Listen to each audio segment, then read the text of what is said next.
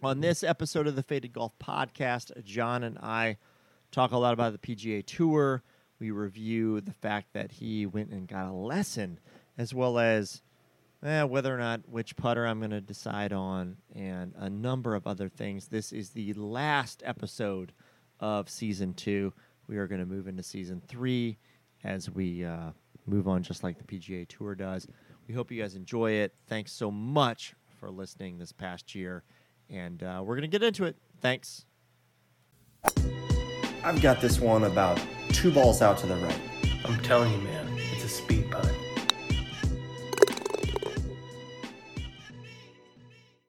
Hello, everybody, and welcome to season two, episode 25 of the Faded Golf Podcast. I'm Mark Julien, joined with John Falkenberg. We are not in the green room. We're out on the uh, the back porch of uh, Okay. Casa. So yeah, hi mean? guys. Hi. Yeah. Okay, Mark. So we were talking something a little bit offline. Yeah. Oh, we're going to jump right into So going we were right off we the were cuff we were discussing We were just talking about Rogan's deal with Spotify. and um, yeah, I think you're more right than I thought. So Hundreds of millions. no. Um, over a hundred million, though. Yeah. Joe Rogan's taking podcasts exclusively to Spotify and a licensing it worth more than a hundred million dollars. There you go. So I, I that has to be like a ten year deal. Has to be something like that. Could be. Yep. I mean, that's crazy for a podcast. Well, if you think about um, essentially an app or a platform like Spotify, in which they are taking uh, obviously artist music and then they're basically paying them pennies back every time it gets streamed. Um, and then they're trying to fit advertisers in, uh somewhere for people who don't pay for Spotify Premium. Um, and then they're also trying to get premium subscriptions. If they can get Rogan, which can either enhance their premium subscriptions or enhance their advertising, boom. So Spotify's licensing deal with Joe Rogan Experience podcast for reported 100 million multi-year deal can pay for itself by attracting fewer than 2 million subscribers. Yep. Record labels and music publishers benefit when podcasts help attract. Yep. That's nuts. That's that is obscene. Now let's. I, we're obviously not talking about golf, but uh, what is your preferred music application? Mu- Pandora. Music app. You're a Pandora guy, Yeah. right? Because it basically makes the mix for you, Yeah, right? it's easy. So I enjoy Pandora as well. I pay the four ninety nine a month for the non advertising. Did you get a bug in your wine? Totally got a bug. Nah, you have to dig that out. I've got a, a little napkin too to clean your finger after you dig them out. But It's a moth too. oh, a big one. All right, well, you might have to just throw that in the yard. That might. I, Uh, might I, yeah, I might switch to bourbon. Yep. All right, we'll have to do a pause here in a minute. But um, the uh, so I've I've been a I've been a Spotify fan as well, and mainly because Spotify before Pandora went to the whole like any music catalog, all it was was the like random, essentially radio station app, and I loved it for that, and I paid for the premium then to not have the advertising. How long ago? God, that had to be. When did it come out? Uh, let's just say it's seven, eight years ago. It was one of the first ones. But then I would say, and I'd have to go back into my archives on Spotify, but I would say shortly thereafter, Spotify comes out and you're able to take any album for this nine ninety nine a month or whatever and create either listen to anything, any song you wanted to, or create playlists. And the DJ, the college DJ in me was like, I can create a playlist out of anything from every catalog, everything that I've ever probably owned or not owned. Uh, done. So I just I started creating playlists out of music that maybe I didn't even own and new stuff, and I took off of Spotify as well. There's so a, there's a ton of interesting things. Like I'm just browsing through here. So Spotify has licensed, not purchased, the Joe Rogan Experience. Um, right, also, they're using him. the deal is not an it's not an advertising play. So all that shit he talks about, you know, he makes his like seven minutes of advertising up front. He makes the money off that. I think so. they aren't getting a cut of that at all. So they're basically looking at it as a subscriber play because in order to, because it's exclusively on Spotify now, so they 100%. basically want people to download their app because they know if they do, people are like, I don't want commercials that are fit in there, just like Pandora, just like all the other apps we have, right? Apple should have done this a long time ago, but Apple sucks when it comes to managing music. How smart is that though? It's brilliant. It's brilliant. I mean, because they'll make they'll make a shit ton They'll of get, they'll get all those subscribers. They'll get them all. and they'll make way. Because you're now a you're now a Spotify app user, right? and they'll make way more than Mm-hmm. what they paid him Yep. just off him. Because you can't what you can't find his on Apple now. Uh, I just go to this podcast app. Is that Oh like, well, right here? maybe you do find. Yeah, you find it still on Apple. So what's the deal with Spotify there?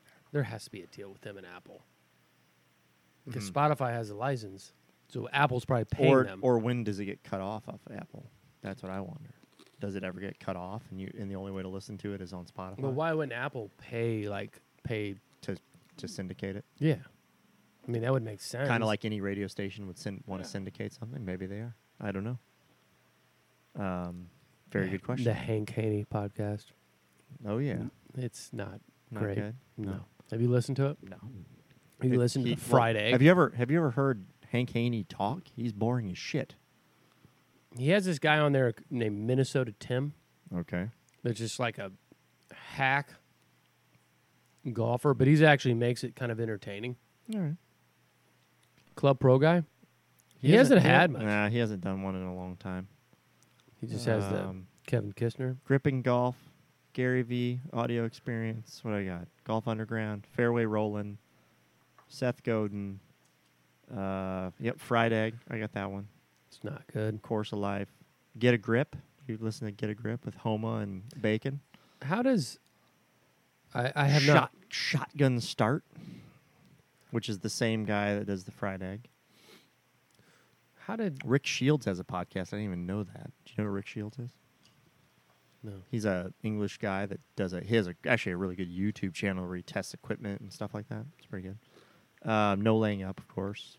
I, I had somehow I still subscribe to Foreplay Barstool, and I haven't listened to one of their episodes basically ever because it's terrible.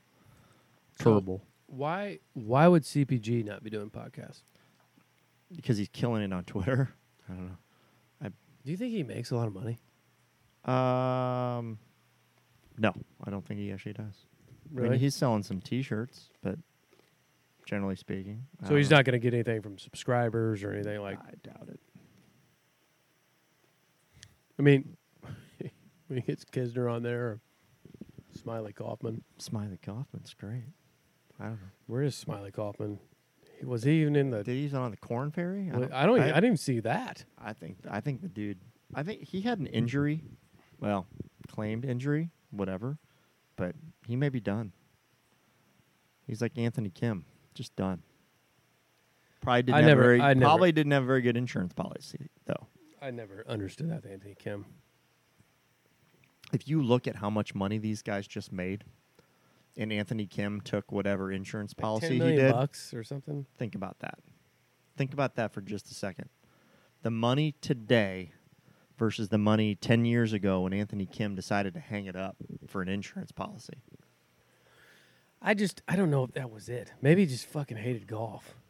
No, He was possible. good, too, I mean, kind of like you and I hate it. hey, dude, it ebbs and flows. I get it. It but at the same time, you can't be that short sighted.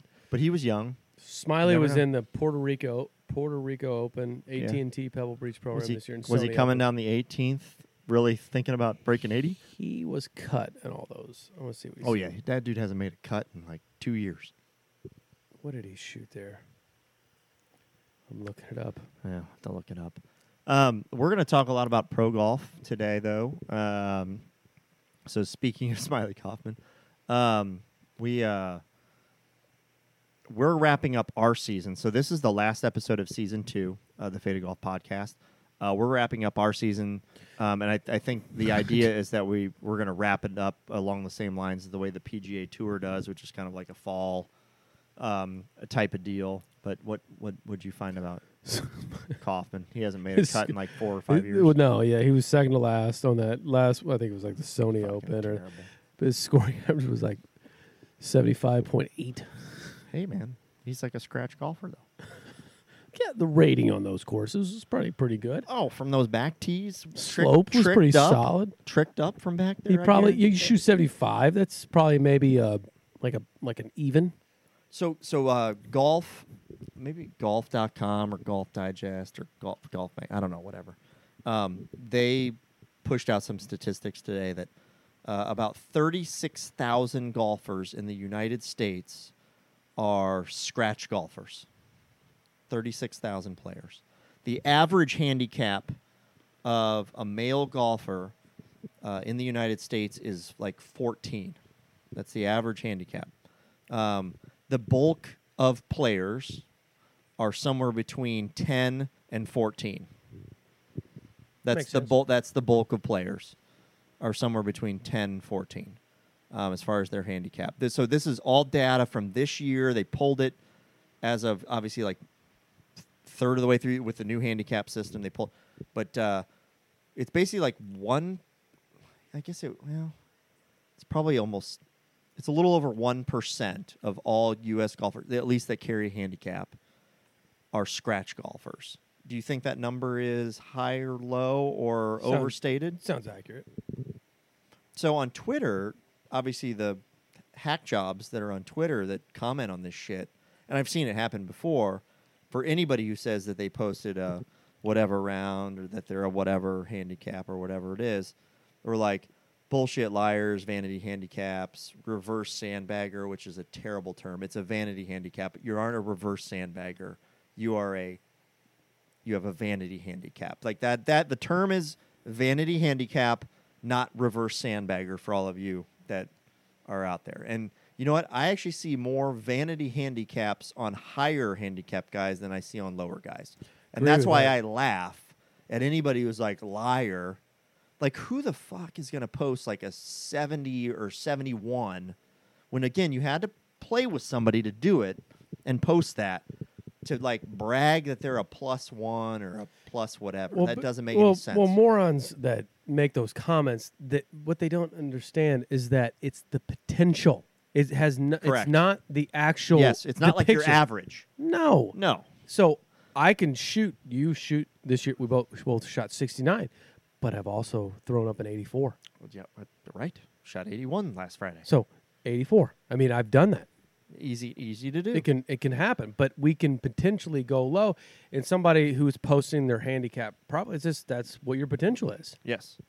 And and and it captures a also- good moment in time. Also as we've talked about there's country club handicaps, right? Oh, that's that's a hundred or or correct. member handicaps. So if you're a member at a club, coun- country club or even public club, doesn't matter to me. But if you're a member at a club and that is the primary golf course that you play probably 90 plus percent of the time, you will end up lowering your handicap because that is the only course that you play and you get to know those holes better than anything. Yeah, because I could take.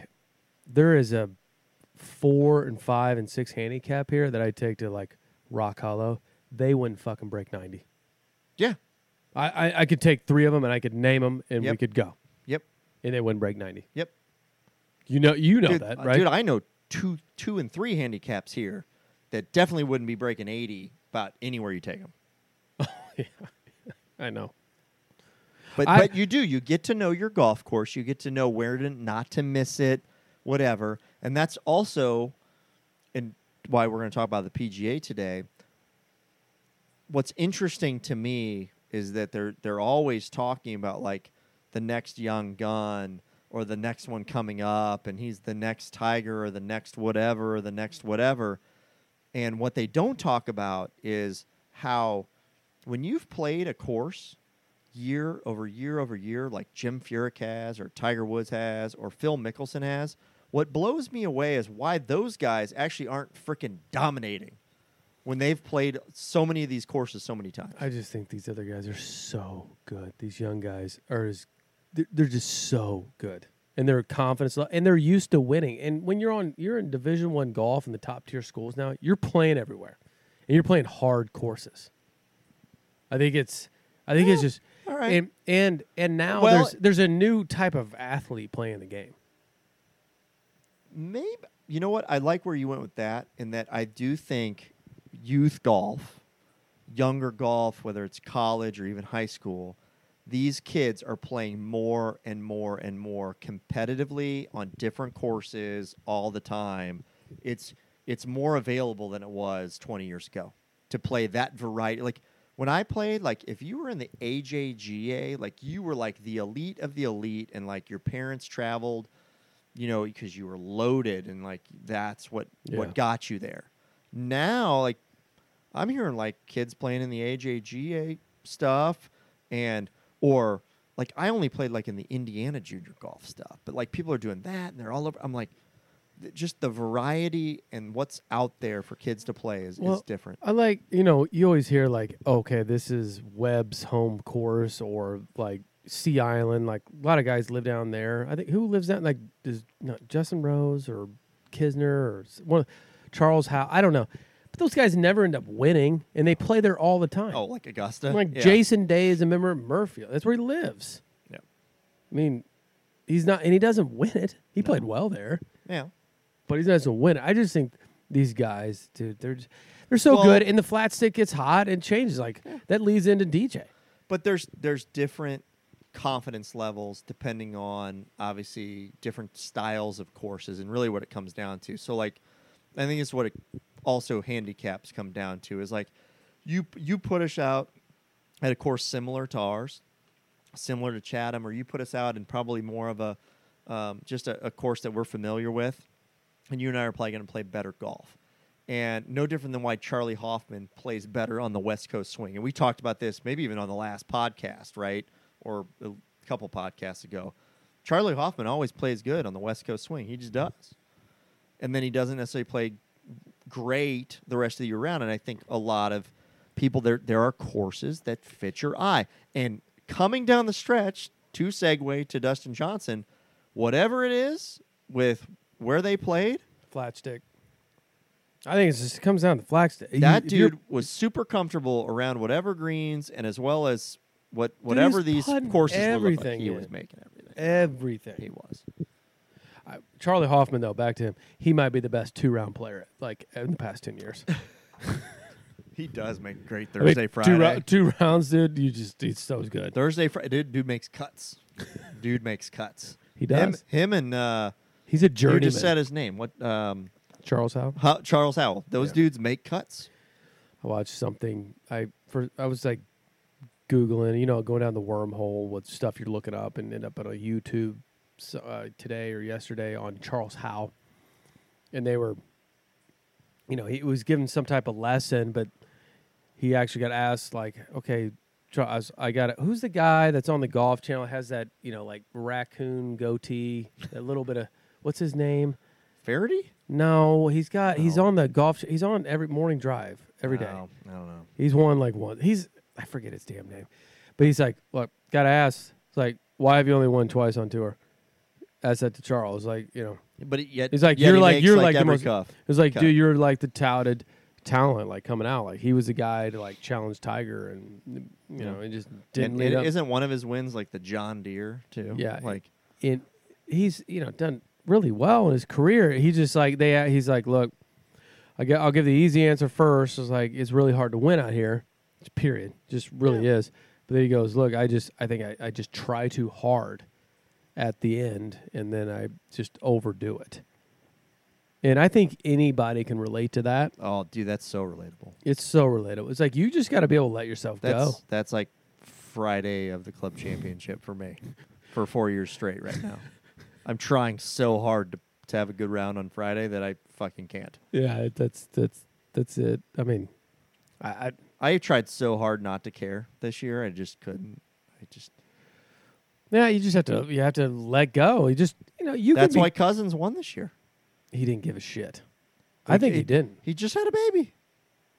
There's He just had a baby. Like he had so many other things on his mind. Like my like- wife's gonna be like- pissed. like yeah, like I'm playing golf three days in a row, and I have like a one month old, and um, uh, I got four hours of sleep last night. I'm fucking tired. Like there are a lot more things on his mind other than That winning winning a golf tournament. I think it absolutely helped. You know, the best tournament I ever played in high school, uh, was a it was the shit. What was it? It might have been the um. What's the high school? What's the one up on the north side? It's uh. North. North Central, North Central, North Central did an invitational at Sahm. Okay, Sahm. I went out and shot uh, even par that day. Best, best invitational I'd ever played. Um, tied for second in that, and uh, do you know? Medalist? Do you know why? We What? put my dog to sleep that morning. So you were just sad about that, not thinking about just that that consumed my head. Think about that. Like I went with my dad that morning. Like the invitational was probably like later that day or whatever it was in the afternoon on a Saturday or whatever time it was. And that morning, we literally took my dog to the vet to get put down. The rest of the day, I'm sure while I was thinking about shots and stuff, like my head was so back to Dustin Johnson. he yeah. I think he does think about things. I just think he's that talented. I think he has a, a magical ability to not grind. Think about that for a second. I think he You ever see like his short game's actually got really good. Like he's like he had a putt on Monday. But- that that par putt Like, to get up and but, but think about the definition of grinding, dude. You're you because you're a pro at it, right? Yeah, but I think he he grinds, but he doesn't show it. So uh, when you think about somebody who's grinding, that means somebody who's like trying to save pars, like save pars, like like not to lose. like that. Like not to lose a round, No, right? I like- I like- not to like let a round go. Yeah, DJ has a lot of birdie opportunities. He doesn't have a lot of par saves. No, he's because He's like, oh, I got a par save. Okay. because he's like that that last hole that he had that he got up and down on. He doesn't he doesn't think about like uh he he lets it go. He so just lets it go, and he gets he goes from grinding on one shot on hole whatever where he slapped it into the woods or whatever he did to on the very next shot he's no longer in grind mode. Well, I think though the time he does go into grind mode, he completely like his system doesn't work. That's why he's shit in majors. He shit his pants in majors, Yeah, and I, I think that's the because reason. he lo- loses He's a just- shot and whatever. Yeah, and he just kind of, and it may not. Maybe he just doesn't have that mode. Maybe just like, oh, fuck it, I ain't gonna grind. Like I'm just not gonna grind. Like maybe it's just I don't have it today. I don't have it today. Whatever it is, but I'm just gonna. I'm gonna. I'm gonna. There- I'm gonna rip heaters What and go see I- Paulina. I mean, I, I will say uh, from what I witnessed over the last month with him is that and it's a it's it's cliche at this point, but that dude is the epitome of one shot at a time. The epitome of it.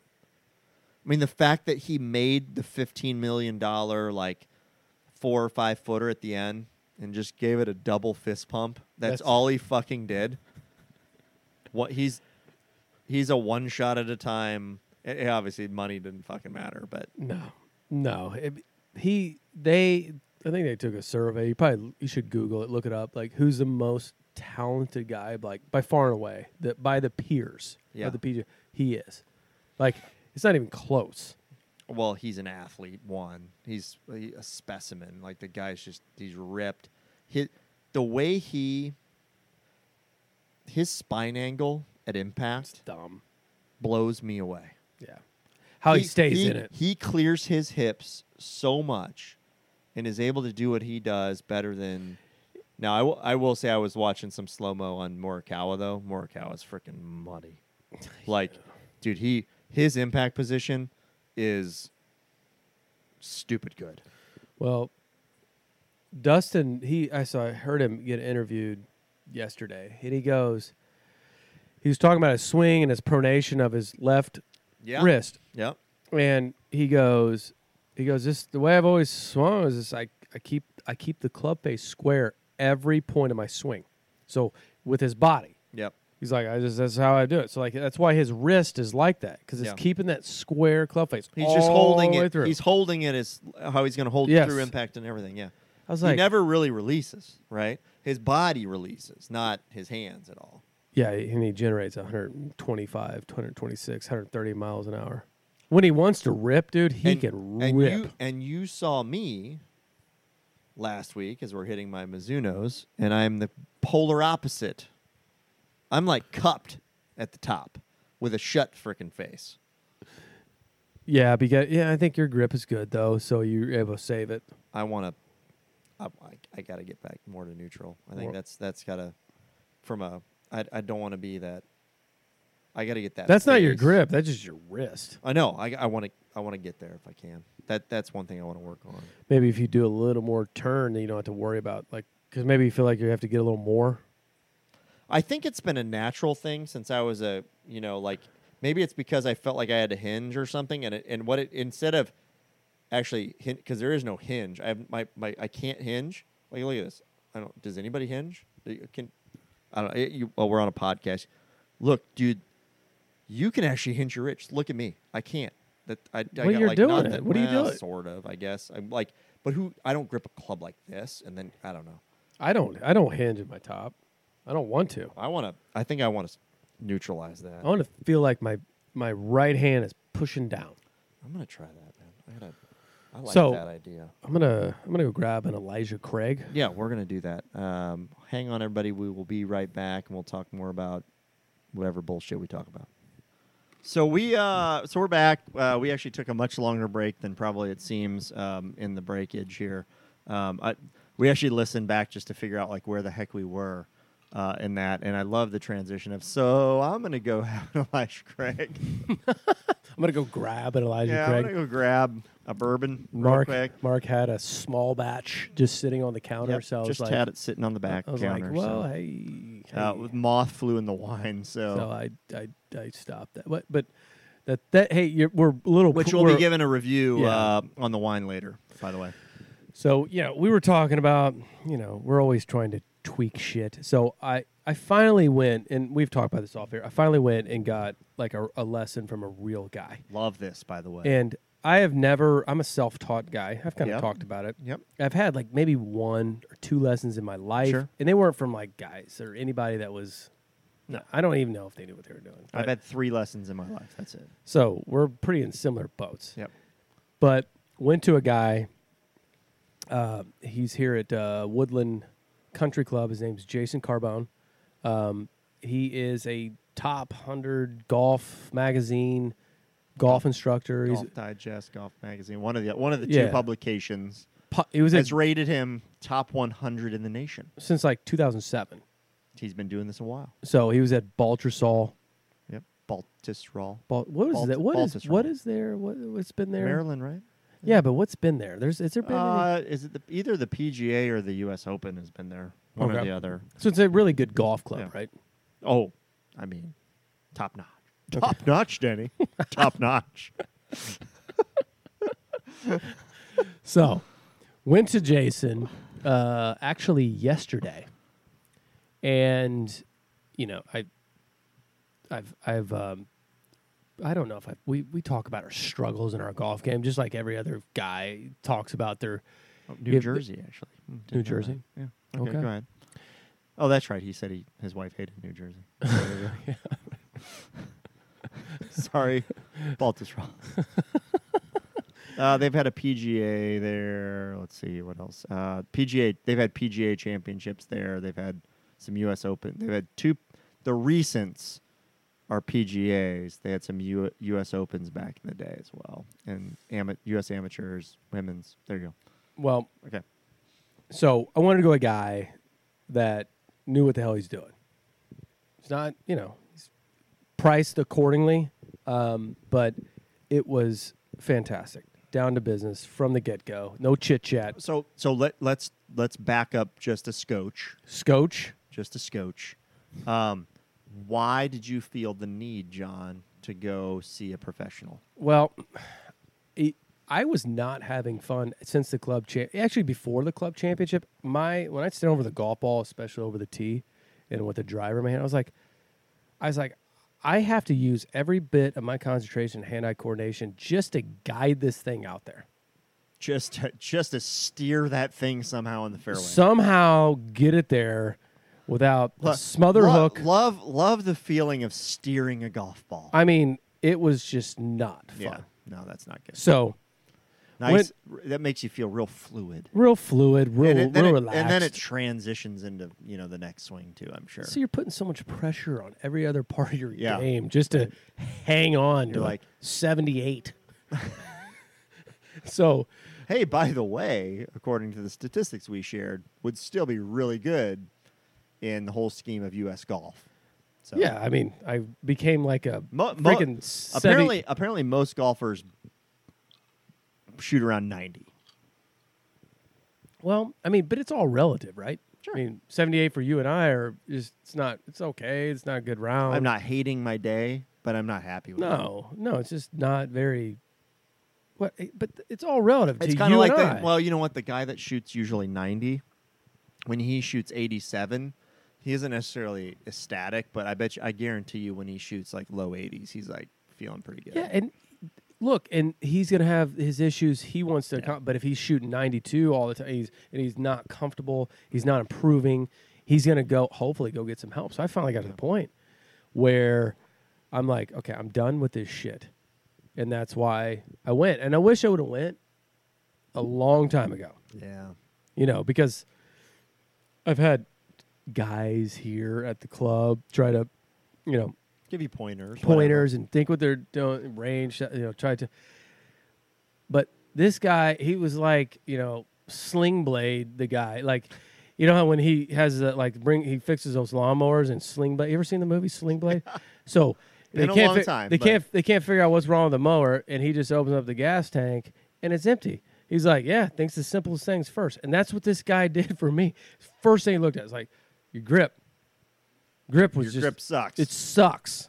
It's like it's it's like the way and they did some tests is like you can't he's like there's only like one guy that's ever been successful. His name's David Duval. He goes, but you you aren't even close to clearing in any type of way the way he did yeah. to be able to do what he, so To make that grip work. yeah, and there's is this that's a you know David Duval was an oh, incredible Oh, he was num- prodigy. number one player. He's a prodigy, and like that number guy one could, player in the world. he could Possibly also why he fell off the place the, the planet. could potentially. be could be because he, st- started he started missing stopped left. being didn't able to clear the hips because he got older. You have a Next thing you know, you don't change your grip. Dunzo. he so you know I got some pointers to change the grip, you know, do some little some different with my stance, release earlier, and you know commit to. And I was like, by the end of the hour, I mean, I was hitting drives that I haven't felt in like years, But ball went higher, right? Got higher, more- and I didn't feel like I had to try. but you didn't have to try. No, I feel like well, I your driver set at what, 12 degrees? no, I got to put I put it back down to ten and a half 10 and a half. 10 and a Okay, half. Normal. because. I knew it has nothing to. It's not that. Yeah. It's all how I. Did he have you on a TrackMan or anything, or just like was Nope. just looking? he took at you? videos. He took video, And he okay, sent me I- a well, I that, was kind of where I was going. I was like, okay, what technology did he include? He's, Nothing. he uses a uh, an uh, assist like swing catalyst. Yep. And he sent me this Yep. YouTube video upload and show me Where can comparisons. draw lines and shit like that on it, right? So I've got. I'll send that to you. Take a Okay. look. Yep. Um, but you know, I, here's the thing that I I think I would take from is like, just go to a good professional that has a track record. Like, just do it. Just go. It'll make things just just better on your mind because you at least you'll have something to commit to that you can like try to improve Yeah. on your game because everybody's been at the point where like fuck I'm giving up golf fuck this shit I'm just kind of done with it and I was getting that point I was like this sucked Yeah, was when you go, start going backwards a little bit and start fiddling too much. Yeah, because I, I played I was playing really well, but I felt the whole time, even when I was playing well, kind of relate to Tiger when he won the Masters and he still wanted to change his swing. No, I'm not. But I'm saying that mindset. I was like, I was playing well, I was shooting like low 70s, like all the time. Even broke 70 once, but I knew something. I was it was all timing. And I know golf swing has some time, Well, but yeah. like, but if you feel like every time you're trying to time that up, that is not good. no, it's not good. You know, you what I should be able to have a little miss where your timing is off a little bit, but it's not like penalizing off. Yeah. You know what I mean. Yep, I do. I mean, I think you do. You get to a point in your game, and it doesn't matter what your handicap is. I mean, um, you could get to a point where you just get kind of stale in your game, if you will, right? So, like, let, let's say you're the ten handicap or the eight handicap that just like feels like I've been here. I can't move the needle, and I'm not talking about senior Bob that has been a ten handicap is for the last 12 years ever since he retired because you know he just lingers around at 12 hand. i'm not talking about that guy. I'm talking about somebody who's been working on their game trying to improve um, feels like they still have potential you know to improve. Not not somebody who's no offense to senior bob but senior bob gave up like probably 10 years ago. Like he's like he knew he wasn't going to get any better so he's like he's very comfortable being a 10 or a 12 or something like that. And like It's kind of golf's become kind of like church. It's just to Yeah, socialize. he's, to hang right. out. He's going. He's having a good time. He knows he makes putts. He knows he takes some money off you sometimes. He knows he pays money to you sometimes. But he's very comfortable being He's a ten or a twelve. Eh, absolutely. And he knows he'll he knows he'll fuck with your head because he makes putts and has a wicked short game, right? Whatever. But he just lingers around that 10, 12 handicap, and he's great. Whatever. I'm not talking about that guy. I'm talking about somebody who's truly trying to improve. And I think you do get to a point where you feel like, and this I will say, and we referenced Michael earlier, um, um, or did we reference? Well, actually, we'll we'll reference Michael later in the podcast, actually. But uh, Michael Hart, who's somebody that um, has gotten to the point where like he is, he's a younger guy. He felt he feels like he's got like stuck where he's at, and like he's like I'm trying to find something. And I think we all get to the point where you get stuck in a place, and you're like I start you start fiddling and tweaking, and you're like looking for something. And to me, I look at I follow this GCT forum or whatever on Facebook, and these guys will post videos and be like, "I'm doing this. What do you think?" Or "There's my buddy's swing. What do you think?" And I'm like, and three out of ten comments are like, "Go see a pro." And to me, Michael finally he went and saw a pro last week. You went and saw a pro this week. Um, I don't think there's anything wrong with somebody looking at your swing live and in person and telling you, hey, here's what I think you might be doing wrong, or here's what I think could improve what you're doing. Do you? Well, here I've got a, a little I- different. get- everybody gets to a point. I guess my, my, my bottom line there was everybody gets to a point where they got to they feel like they got to tweak something. Well, I, I agree, but I think there's different degrees. So I, I would say like you're anywhere from a, you know, a eight handicap and above. The first things you should be working on, in the most of your time, is your putting and your short game, your chipping, 125 yards and in. That's the number one thing that'll bring that handicap down. It'll keep bringing it down. Once you get good at that, and everybody can get good at that. Yeah. It's not that hard to hit a wedge, even with a I- bad swing. I agree, and there's people that will disagree with you on that, but I totally agree with you in that what helps in that scenario is it makes the misses less painful. Yes, because you can get up and down. People don't get that because they think about like the guy who's the 15 or even the 18 handicap or whatever, and he thinks, but I miss hit so many, right? They don't hit them perfect, and they got like they duff them or they top them or they just hit big slices that go way right. But what if you can hit a pitch shot that gets you on the green and you can two putt for bogey? Yeah. Yeah.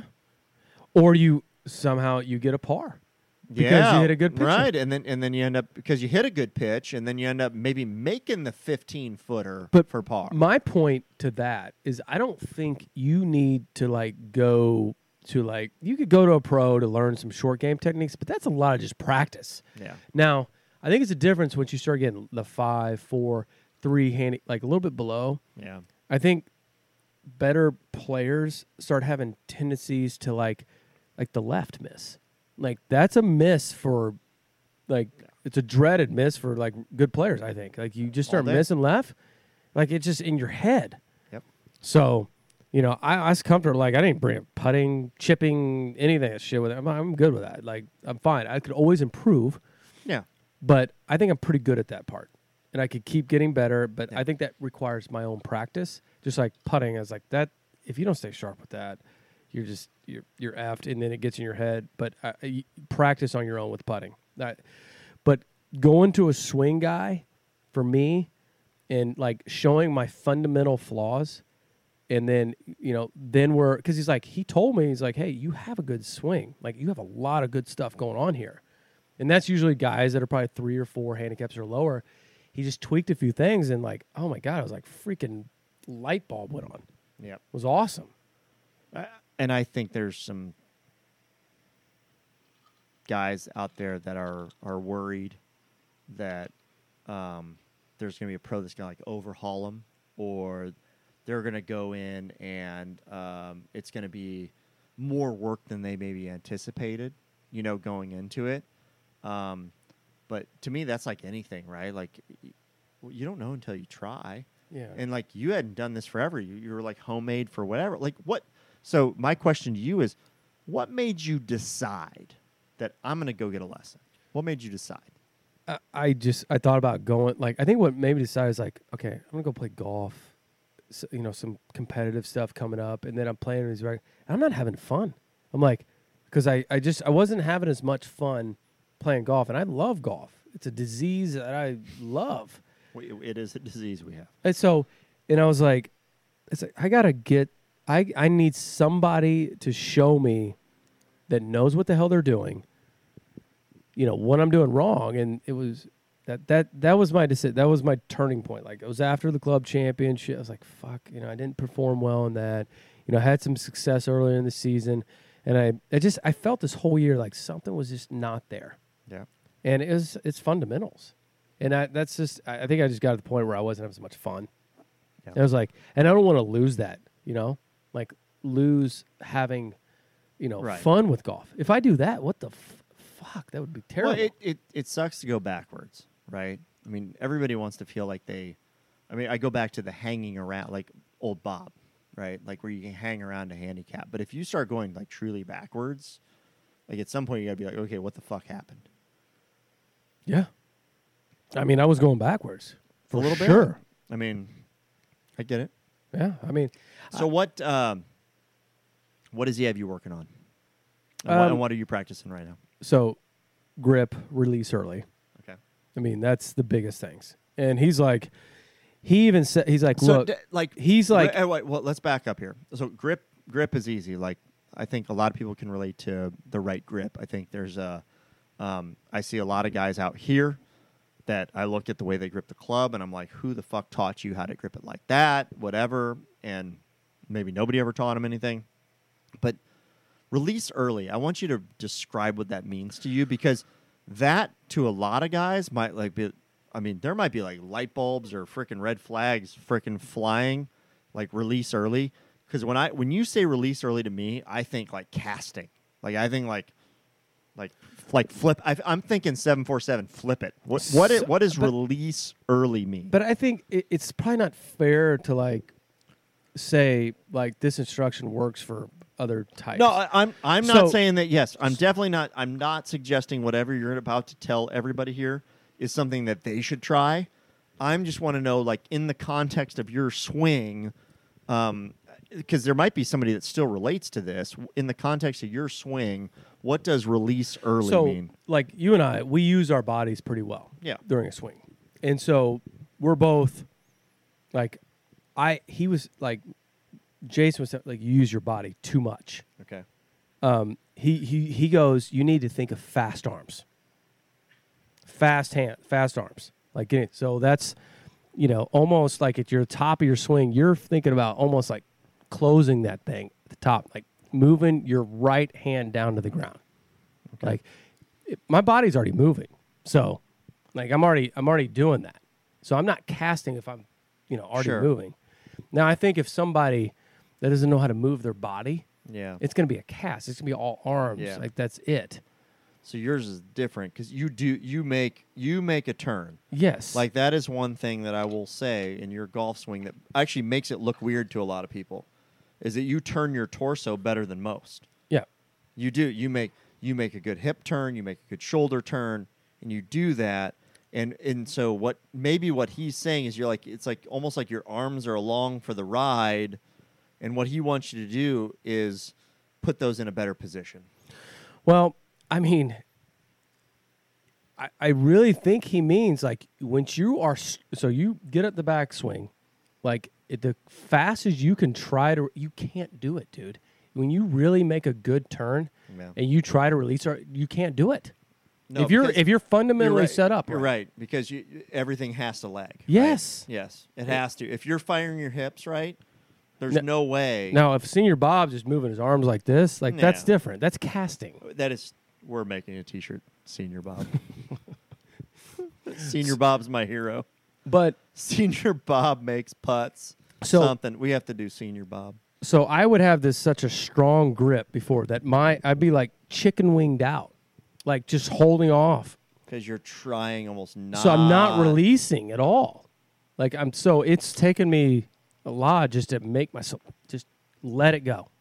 Just let your arms go through there. And it's it's a different feeling, but I can tell you one thing is it feels like that I eliminated that left side that I can swing as hard as I want.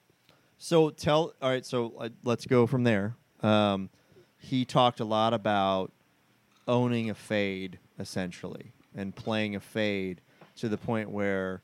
Tell tell us what he said about the pros and how they're setting up and playing fades. Well, he said, like, like all not. Well, he said, yeah, majority of strong grip pros play fades, and um, because the way they can release through it, he goes when they're playing their best Yes. And they feel like they feel like they can get through a golf ball and swing as absolutely hard as they want, And it'll never go left. and it will never go left, and that that's when they're like, that's when they're playing their best golf. And when he told me that, some like started clicking there. Yeah. I was like, if you eliminate that left side, I mean, you, you sent me the T-shirt. I mean, Ben Hogan, Jack Nicklaus I'll play fades. play face. Ben Hogan had a huge issue with hooks, I made that T-shirt, by the way. You want it? I've got it. In, I'm going to give it to you. I have one. And I, I like that other one though. Don't be afraid to fade. Oh yeah. I want I want to make that T-shirt. Oh, yeah. But he was. I think there's something. Or the most important thing to do when you're trying to play a fade Is is, fade. fa- is fade it. well, I but I think, think that might be a Dustin Johnson quote. But there's a distinction too. I think some people think like, okay, if you're higher hand at golf, or I think that there's a tendency to come over the top and you True. cast. Really, with those fade swings, you are coming inside. Yeah. You're coming inside. You're not coming over the top. If if your oh, if your stance is open, sure. Yeah. Well, uh, no, actually, no. If you're closed, that's when. I, so he'd set me up. He's like, look, he's like, I want you to set up like you're hitting a draw. And he had my grip, and it was with a longer club. You can you with a with a shorter club, you would set up more open, but with a longer club, you're clear. You clear so much more. Yeah. So you're coming for more on the Sure. inside. But I had that that you know the weaker grip, and dude, I thought I would be hooking the absolute shit. It just went straight. Just dead straight. It went dead straight. Hmm. It was it was like because you were releasing. yeah, and I felt I was like he's like, and then I just started going at it, like swinging like almost hard as I could, and I got worn out. But I was like, it was it it, it I. I love. And he would take- so would- that the, and this is uh, this is the second time John and I have talked about this. I talked. He, he called me like right after this lesson, and and and, and like Slightly and like pumped. and I just like yeah he was all jacked up, and and I'm like just I'm fucking sponge man like, you know I'm sitting in my car like kids at tennis. I'm not doing shits, but like he's talking. He's like spewing like what happened, and I'm like, I love all of this. And the the one thing that I took away from it was what you just said about the pros on that they feel like they can swing as hard as they can and not go left. And I'm like, I want to get there so Dude, bad. that is I so like you had me, you had me at not left. like, that's how Scott feels. Sexton and and that dude, right getting now, better. He's getting good. if if he his swing is totally set up with that left to right play that he hits We talked about it to all be day. a today. really good player, like really good player. we talked about it all day. because his today. putting is very good, like very good. dude, he was hitting irons today like I've never seen. He was a hundred and so on fifteen, which is kind of like that uphill. I'm trying to describe to people, you know, that listen to podcasts that don't belong to this club, which is probably you know three four people. But so it's an uphill approach shot. He was 165 yards to the flag. De- In the wind. Hey Decker, by the way, I'm gonna I'm gonna totally interject here, but Decker, we're gonna get you out here in either September, or October, because we know you're one of our favorite fans. Okay, go ahead. So 165. I think the flag's in the middle. He's got. I mean, he's been hitting his irons like so good all day, and just hitting them far. He hits his eight iron in the wind uphill. It, dude, it flies over the green like 175. I'm like, he's like, dude, I don't know what. He's like, I just been hitting my iron so much farther because he's just made, and it went over the flag. It's not like it was a straight pull He just he's hitting them solid. dude, he hit a wedge on, was it 14? It was 155 yards to the center of the green, uh, the par three. And I hit a nine. I hit it okay, and part of the hole, and I was underneath the hole. I think, yeah, that was in the wind too. Dude, he hit a wedge, and he hit it like it was like he buried the hole. It's like four feet. Man, there's something. There's something this. he found. he found. something- He's he's but found. You, you know, you really think about this, and like I think about um, guys de-lofting clubs and really like getting that shaft lean and that that lead arm. Now he you know, does address. He does address the club. When I told him this, it's like, dude, you're turning. I said exactly. like, You're turning that eight iron into a 7 because the way he addressed, like, here's the ball, Mm-hmm. Yep. and he's putting his hand at address probably like two or three inches in front. Fine. I don't do I- that. Oh, I do. I don't. A lot of people do. I don't do it. I, I, I, and I, I may maybe a little bit. I would say I even it's almost like my trigger. I, I have a tendency to like kind of like lean the shaft forward like a little bit. There's and nothing then wrong go. with that. But like um in but I- to, I man I there's something about this essentially like holding off on stuff but still releasing the body and the arms. You, the Um, holding off is not good. No, no, not the holding off. Like the I'm sorry, the the hand position and the and the releasing the arms and trying to play a fade. To- Well, a he had me set. sense. He had me like the way that he got me set up and way I was. I don't feel like I'm holding off anything. Yeah. I almost feel like I'm fighting uh, that feeling that I was hey, holding off all the time. Cousins just won the club championship playing a fade the whole way around. So, what what Which can we do? hey, The only there's only there's only one hole out here where a fade doesn't work. Only one, and that's number eight. That is the only hole on this entire not, golf not, not during the club championship. Well, he apparently got away with it. Well, but it wasn't set Oh. up back. All right. The Let- difference- Let's not talk about course setup. Generally speaking, there's only one hole out here that doesn't play well for a fade. So So if you got to manufacture a fade, I, s- I mean, I mean a, a, a draw, I, I can do that. If I need to do it, I can flip it for a draw. No, you can draw the ball anytime you want, and I could too. But now the way that I'm doing, I don't like, I kind of I, I like this idea of moving toward a fade. dude. It I is- really do. I think it's you can you can I release did it, so much better. I better. did it two years ago, and I and it because my thought my game went to shit, and I was like, screw it, I'm gonna play fade, and I've kept doing it with the driver, but I don't do it with any other club. I just think you can swing through it and not have to worry about like I have to. I, I remember the way I was hitting. It's like I have to worry about everything. Yeah, I gotta work. All right, I gotta think about this. I got nothing to lose. I just got new irons. Wedges aren't coming for Seasons- like fucking three weeks. Season's though. coming to Dude, an end. Titleist, by the way. Holy shit! How backed up are they? Like whether it's COVID or whatever. I don't get that. I ordered this crap over a month ago from them, and I'm still three weeks out from. That doesn't make any wedges. sense to me. Like, how can COVID cause people not to But make yet- clubs? But yet, I got I got my Mizuno's in like two weeks. I don't get that. I got my whole iron set in two weeks, but I, wedges are going to take a month and a half. That doesn't make any sense.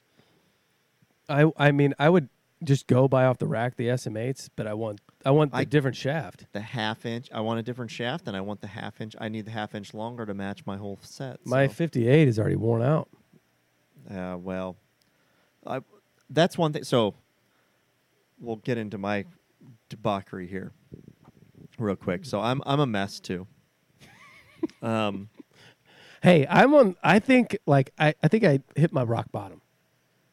I think I'm starting to come like I'm starting to come back up. I, I will. I, hey, I know I will come back, but I'm a mess. I mean, I've got three putters sitting here.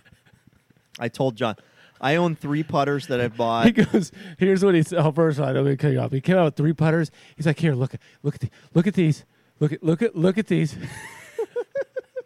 So Here's the one I hit this year. I have. Here's I, the one last there- year. I have three number nine. I had a lot of putts with this one. Dude, I have I have three number nine Odysseys. Three. Three different versions. Uh, they're all these, you know, essentially uh, curved blade freaking putters. And I mean, I got so obsessed. So I, I've got this um, this number nine stroke lab that I bought last year.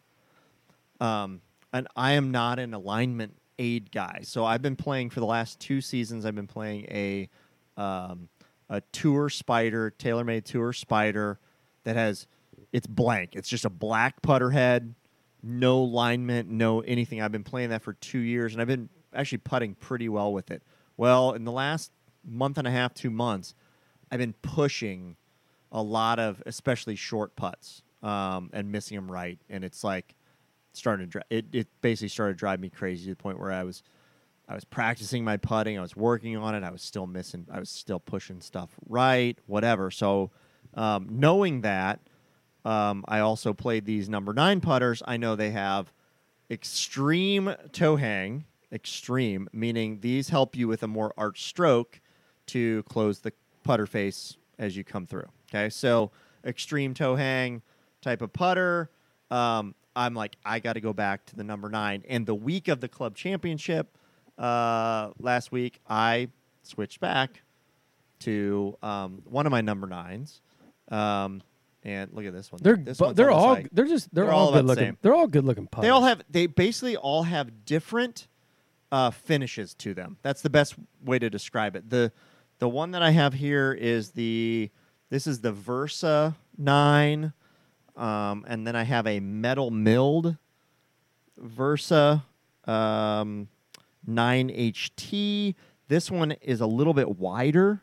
Um, it also has some some weights that I can change out in it. It also has a metal face to it versus the uh, the like white hot insert um, face. And then of course, after all of that, because even though this the uh, the spider was so great to me for the last year, even last year I went out and I bought the um, the Stroke Lab number nine, and the biggest difference to the Stroke Lab was that it had an alignment line. Now, I'm not an alignment line guy, and I play probably played this two rounds, and it's just been sitting in my trunk or sitting in my office. Why don't for- you try the alignment line one time? I did. I played it for like two rounds. and I hated it. You hated it. I fucking hate it. It, it just I get focused on the alignment line. I get focused on like where I'm going. I just want like pick a target, Yeah. hit the ball toward the target. I don't. That's good. But did-? I, I think a lot like you. So I think so. You know when you got me a new. I'm gonna take a picture of this. I'm gonna share it on Instagram as part of this. Though, I literally I filled in the alignment line with epoxy, and then I put a piece of tape over the whole thing, and I, I basically turned it into I basically turned it into a, a two ball putter with, So- with this white freaking shit. But anyway, So I just think like so I went to remember you switched me into this claw grip Yeah. and it was my choice. It wasn't like you do you pushing have, it Do you have that weight, by the way? Still? somewhere. I think I do. Okay. If I could get that back, because I need an extra 50, I think it was a 50 gram weight. I'd love to have it back. Yeah, I think I paid you like twenty five bucks for I'll- it too. 15, 10.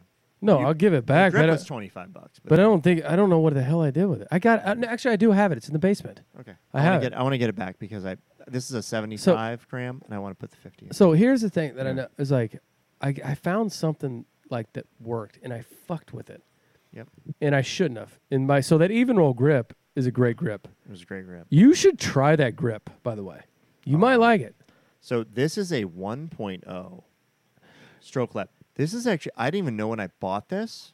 This is smaller than the one that I have on my um uh the spider.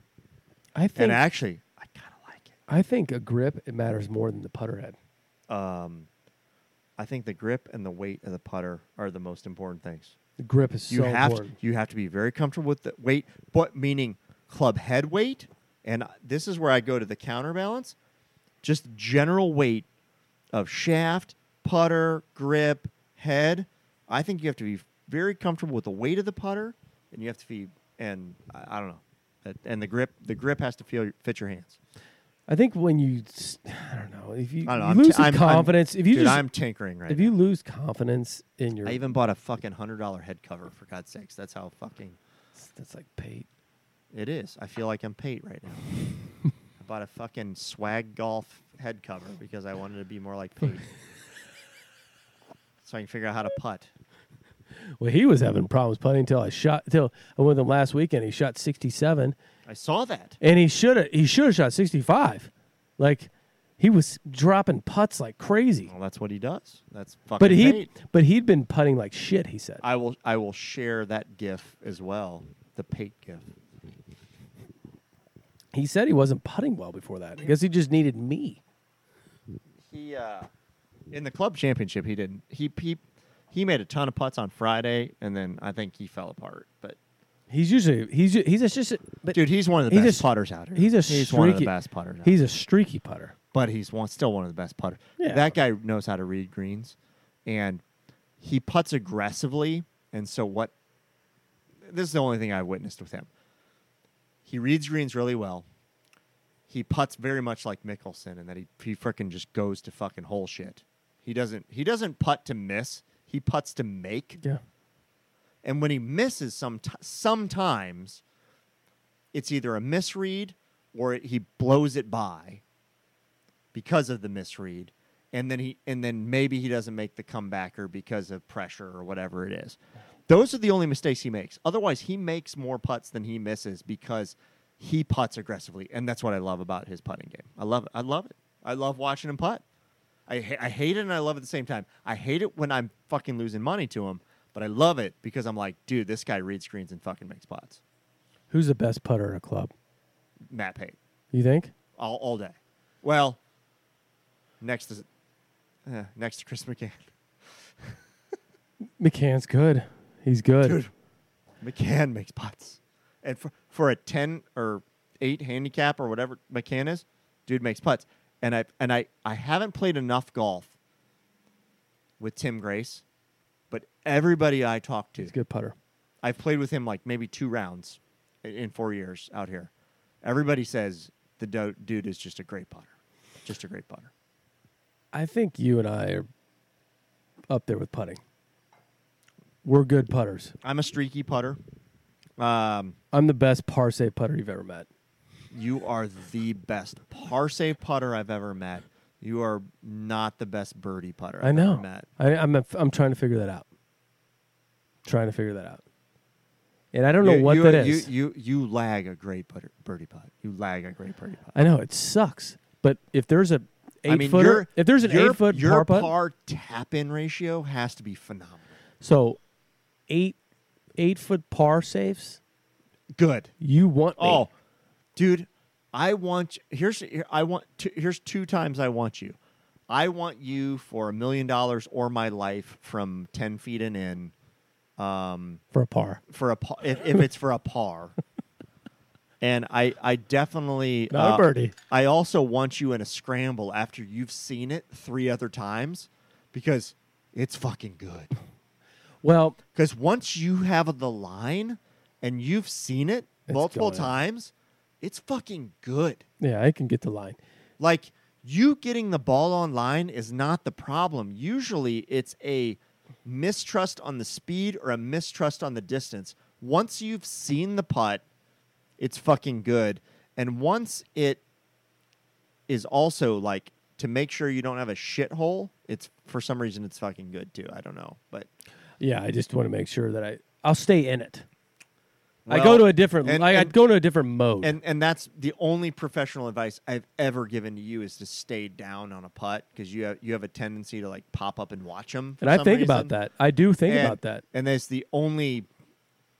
If I if I were a you know, pro golfer that gave freaking swing advice or golf advice, that was probably the only tip I ever gave helped. you. That probably well, actually, you gave probably a better one What- advice on that? putting. You oh the claw. you were the one you'd been you'd at the call. I was like, all right, I, I'm gonna give this a try. I and you were doing it, I was on Facebook telling some guy to do it last time, and you were doing it, and it was like, and you And I saw did how it. smooth the stroke was. and I was like, it changed. It changed. the stroke smoother, It was like it was like Webb Simpson. less change. yippy. I'm I. I mean, I'm literally on Facebook last night, Never gonna leave that grip. and some guy is like, he posts his golf swing. He's like, "What should I do?" Da da da. I'm taking the club f- too far outside, and I looked at his swing, and I'm like, ball looked like it went straight. I'm like, I'm like, dude, you have a lot. He's he's like, well, my putting, I do the same thing. I take it outside. And what was funny is he sh- then shared videos of his putting stroke, and he has this huge arcing sw- freaking putting stroke like mine. It may start a little bit out, but he brings it so far back in that it ends up being some huge arcing stroke. And I was just like, dude, go to the claw. It'll one, it'll straighten you out, and then two, it'll get you focused on.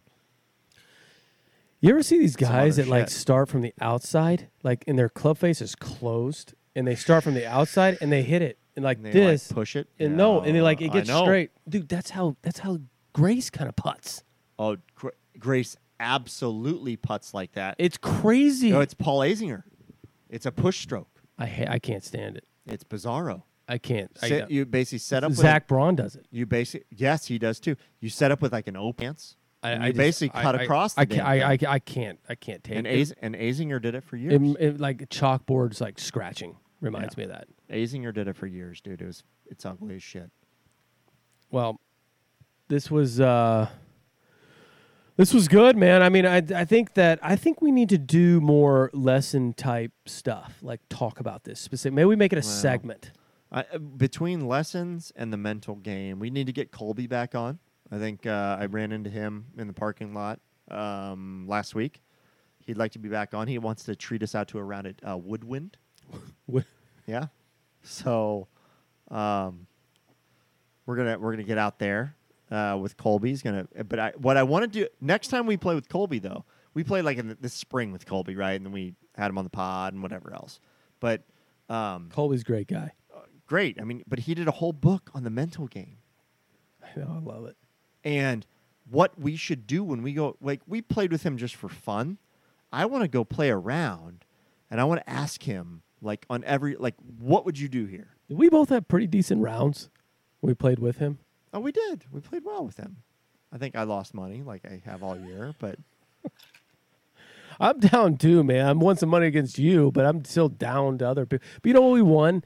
We won uh, some member member money, some some cash prizes there, yeah, five six hundred bucks. yeah. Treat ourselves to a Well, until until tomorrow.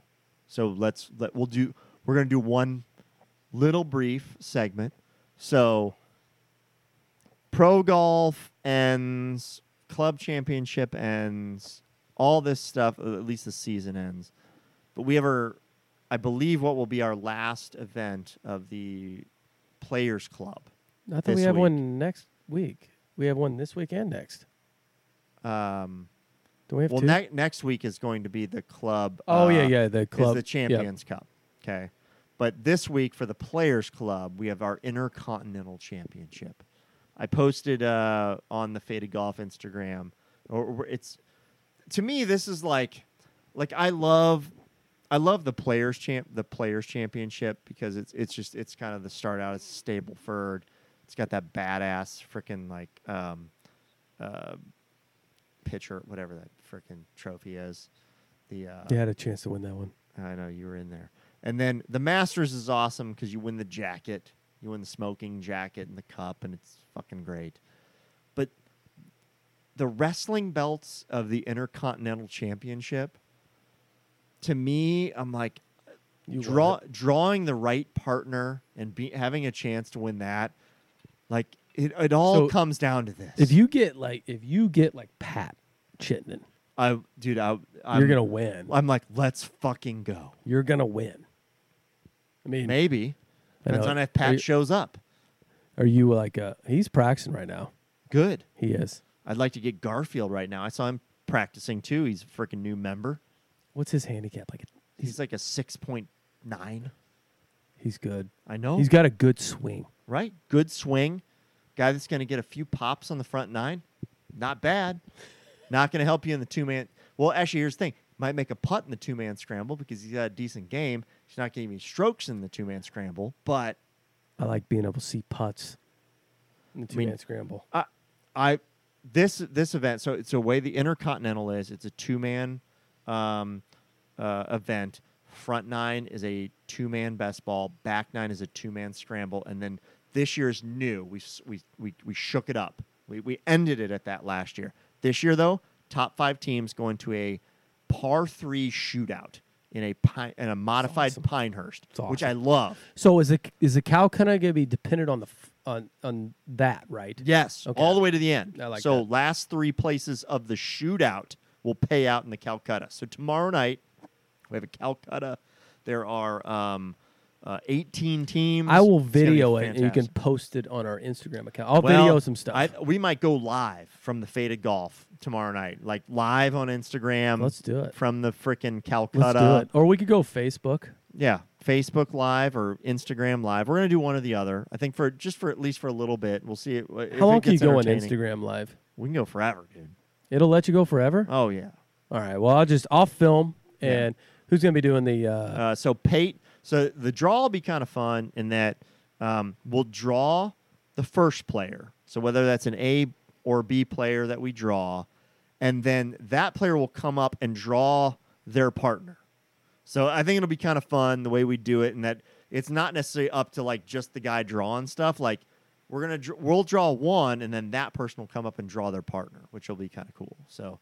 Um, I like it. that'll be a, a good that way it's like your fate is determined by whoever the fuck you draw but I like it. um, so we got it's it's basically an ab championship so we took all the we took the top uh, half of the guys and we put them into an a bucket we took the the the the rest of the group we put them into the b bucket and we a pair an a player gets paired with a b player that's the way this tournament works it is handicapped 90% handicaps um, based on best ball and then also uh, based on the scramble We're I going think it'll be live. fun We're going live. I think it'll be tomorrow. fun, and we'll go. We definitely will go live uh, in the shootout on Friday. as long So- as we're both not in it. well, yeah. If we're in it, we probably won't go live. If one of us, We could get somebody to watch it. if uh, if one of us is not in the shootout, which is probably likely, uh, uh, we, if, it- we'll- if it has anything to do with live. losing money, yeah. We'll probably. But, we've got a cool Calcutta we're we're gonna do before this. It'll be fun and um, cool event. But uh, so if you guys saw those belts and the shirts and whatever else we did, sunglasses, whatever the fuck else I did, but uh, that uh, that's all part of that event on Friday. It's a it's a TPC, which is all the neighbors in the uh, the Chatham neighborhood here. We're we're looking to we're looking to grow and expand. I want I want I want like some big freaking event one day. I think we're gonna it's gonna be a faded golf um, sponsored tournament. We're gonna do some big shit. It'll be fun. 60, 70 guys. Mo- I mean, want, I want to take over a whole golf course. I like it. Let's do it. It won't have to be our golf course, but it can be any golf course. Well, let's try some vino. All right, man. We're gonna get into that. Thanks, everybody. Thanks. All right, everybody. We are back. Um, we are. So John is not a wine guy. Not a vino guy. not a wine guy, and we've we've tasted one wine on the show, and it was with Michael Hart.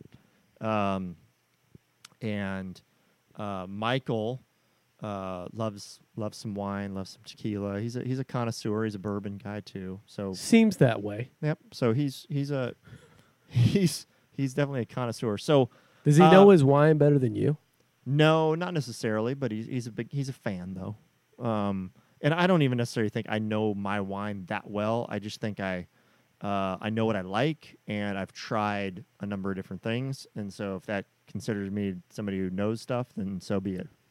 So, anyway, um,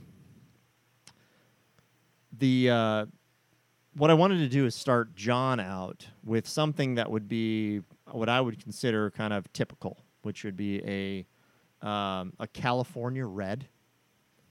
And I didn't want to start him out with some shit though. Let me take a look. So we have a Napa Valley red wine. This is a 2013 The Prisoner from the Prisoner Wine Company. I- It- it- this sounds. I mean, I've had it. I mean, I've had wi- a lot of You've- wine in yeah, my life. sure. But it sounds like I've had this, but I can't remember. So The Prisoner has been a very popular Um, So what's this bottle? 2013. What's that cost?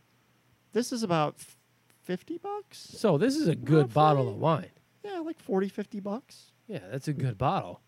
Uh, it says uh, 49.99 at least when most people were buying it was the average price. Um, says right now I can buy a, a 2018 for $38. I figured So- your 13 vintage would be more Yeah. expensive.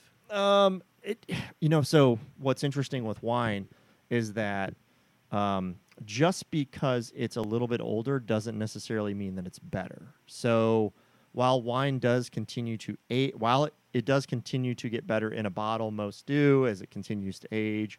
Um, there are some years because these are all grapes, right? So like think about we, we're in Indiana. There's some good crop years, right? Well, same thing with wine. There's some good crop years where some grapes are just better than other years. The grapes grow better in some years than others. And so 2013 wasn't as good of a year as, let's say, 2017 for California. Th- that's just one example. So, um, Is that true, or are you just saying that? Like, was 13 not a good year? 13 was a fine year. Um, I'm trying to look. So, but 2006, actually 2016, it's rated better.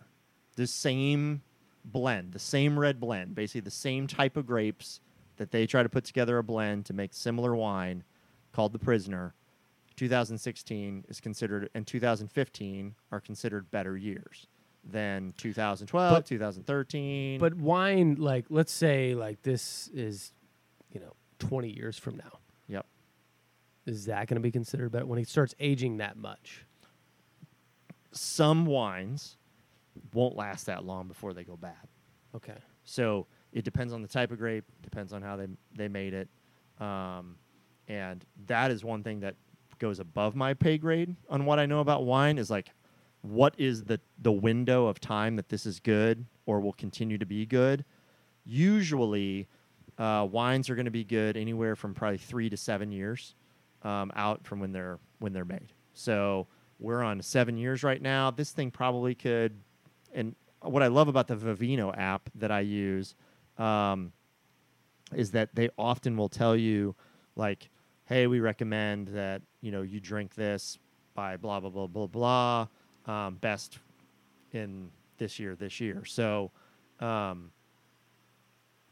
that's uh, that's typically what why I use this app. It's because it'll tell you when it's gonna be good. So we've got a nice 2013 Prisoner Red Blend. It's got some Zinfandel, um, some Cabernet in there, um, lots of different grapes. What else we got I'm in gonna here? s- I'm gonna smell Uh, it. some Syrah, um, Petite Syrah. So it's it's it's basically a blend. So I like the smell. Yep. Red blend. So we we got to give it a sniffy sniff, as Gary Vee would say. You'll you'll get some hints of, uh, I mean, it's, there's some heavy berry going on in here for sure. A little bit of spice. I just took a taste. It's good. I mean, I don't like if I was having a steak, Yeah. it'd be phenomenal. Mm-hmm. Like a really like a steak and a blue cheese crumble salad wedge. Yeah. I, I, I think this is on uh, for for something that's a blend. It is a little bit on the heavier side, um, which I like though. Uh, it's primarily what I drink is like a Cabernet or um, something of that nature. Anyway, I do like a good red Zin. Um, you get on the lighter side, you get down to a Pinot Noir, but um, with the Syrah, you can kind of taste a little bit of that in there as well. Got it. It's actually smoother than I thought it would be. I thought it'd be a little bit spicier. I've had this before, but maybe not this 2013 vintage. But um, really easy to drink. I agree with you with some food. Excellent. Um, whether it be with a steak or blue cheese salad. I like that blue I cheese know, wedge with a little, has- with a little that- bacon. I think I Yeah. almost feel like more could come out of this.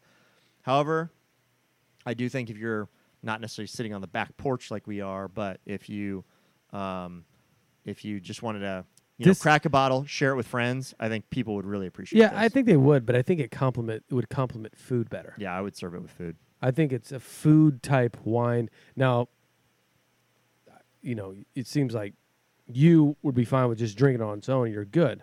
But you, most time you drink wine, you usually have it with food, though, right?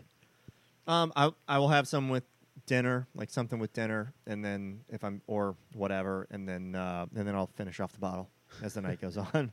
Cap. But- Yeah, I mean this is this is good. I mean, and I'm not a wine guy, and I, I can Yeah. I could drink this. It's a hey, it's a Napa red wine. Um, I think it's very easy to drink, and I think that's why it's become so popular. Um, as far as some something that you'll fi- often find in a restaurant, often find at about any grocery And your mouth isn't like super red stained or anything. Is mine? I don't think so. Not at all. No, Is mine? no. I mean that's another you're thing too. I get- don't I don't like with a lot Well, of reds that do well, that shit. you could get into some heavier, some heavier reds, Like get some cabs. good cabs and merlots that you get heavier, and it just has that. And sometimes it's because they aren't as mature either, and so some of that fruit is still kind of like really in the wine, and it hasn't broken down as much. So there you go. cool. Recommend it. It's nice. Uh, Yep, John's experiment into wine. Maybe we'll do a couple more wines in the future. Cool. Uh, with that, everybody, uh, go out there, hit more greens. You'll score better. Thanks. Thanks. out.